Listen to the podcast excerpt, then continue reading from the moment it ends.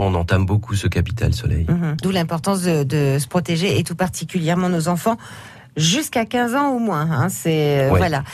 Ensuite, euh, quand on prend des médicaments, il y a aussi des précautions à prendre. Alors, il faut faire attention. Hein, toujours demander à votre pharmacien qui normalement doit vous doit vous prévenir.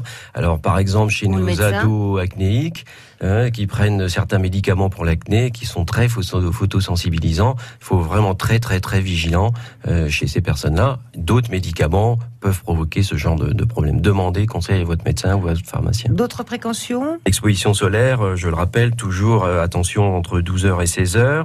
Euh, adapter sa protection solaire euh, en fonction de, de, son phototype, de sa carnation, et appliquer toutes les deux heures et en quantité euh, relativement voilà. importante. Il faut y aller.